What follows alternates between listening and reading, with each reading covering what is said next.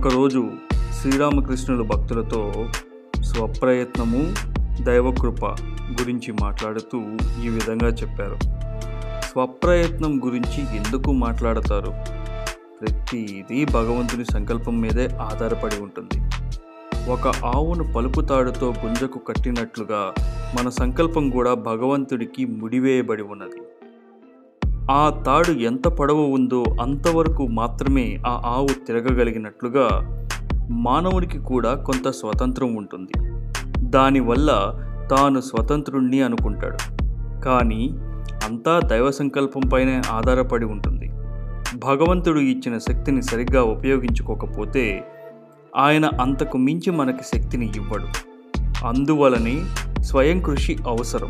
స్వయం కృషితో దైవానుగ్రహానికి అర్హులం అవ్వాలి స్వయం కృషి దైవకృప కలిసినప్పుడు అనేక జన్మల బాధలన్నీ ఈ జన్మలోనే అనుభవించవచ్చు. ఈ విషయానికి సంబంధించి ఒక కథ చెబుతాను వినండి.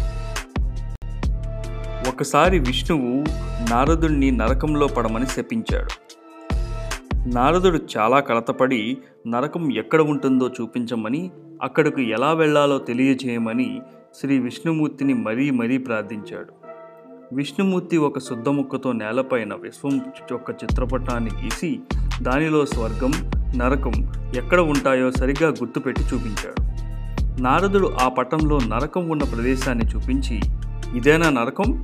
అని ఆ ప్రదేశం పైన అటూ ఇటూ పొర్లి అక్కడ తాను నరక బాధలన్నీ అనుభవించేశానని చెప్పాడు.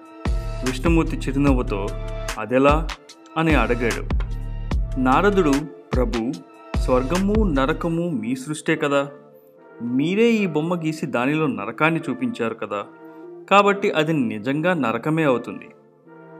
ఆ ప్రదేశంలో నేను పొర్లుతున్నప్పుడు నాకు విపరీతమైన బాధ కలిగింది. అందుచేత నరకంలోని శిక్షలన్నీ అనుభవించినట్లే అన్నాడు. ఈ మాటలను నారదుడు ఎంతో నిజాయితీతో చెప్పాడు. అది విని విష్ణుమూర్తి సంతోషించాడు.